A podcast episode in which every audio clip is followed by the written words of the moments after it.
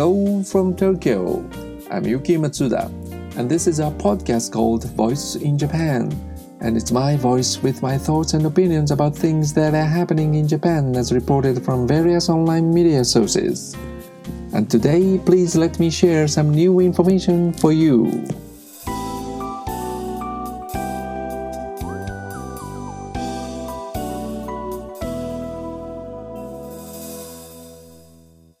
Hi, this is Yuki. Welcome back to Voice in Japan. It was the first weekend in Tokyo when Tokyo governor clearly told us to stay at home as long as we can. I went out to Nihombashi area due to an unavoidable errand and found less cars and less people on the streets as if it was a New Year's Day. Yes, it was a quiet weekend in Tokyo. Online media told in the same way. This is from Japan Today. Tokyo begins quiet weekend, but some go about as usual.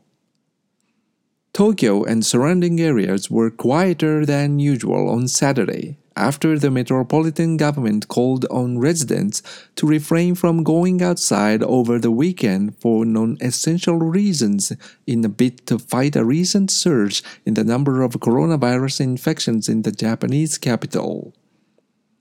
Many department stores, movie theaters, and amusement parks were closed in the metropolitan area, and access to popular cherry blossom viewing spots in major parks, including Ueno, Yoyogi, and Inokashira, has been restricted.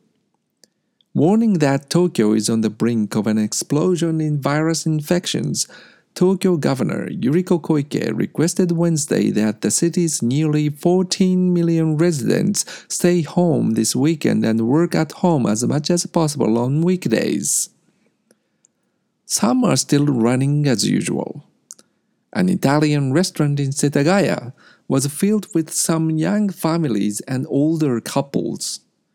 Nearby laborers worked on the construction site as if it were a normal day.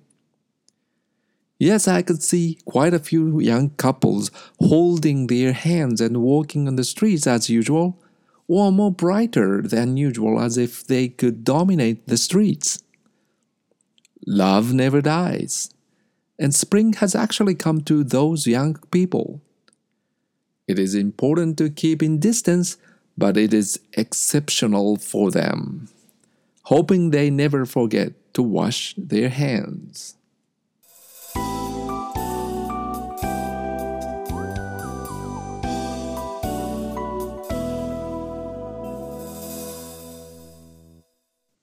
Thank you very much for selecting this podcast. I'm looking forward to you to staying healthy tomorrow on Sunday too. Jane, matane, bye bye.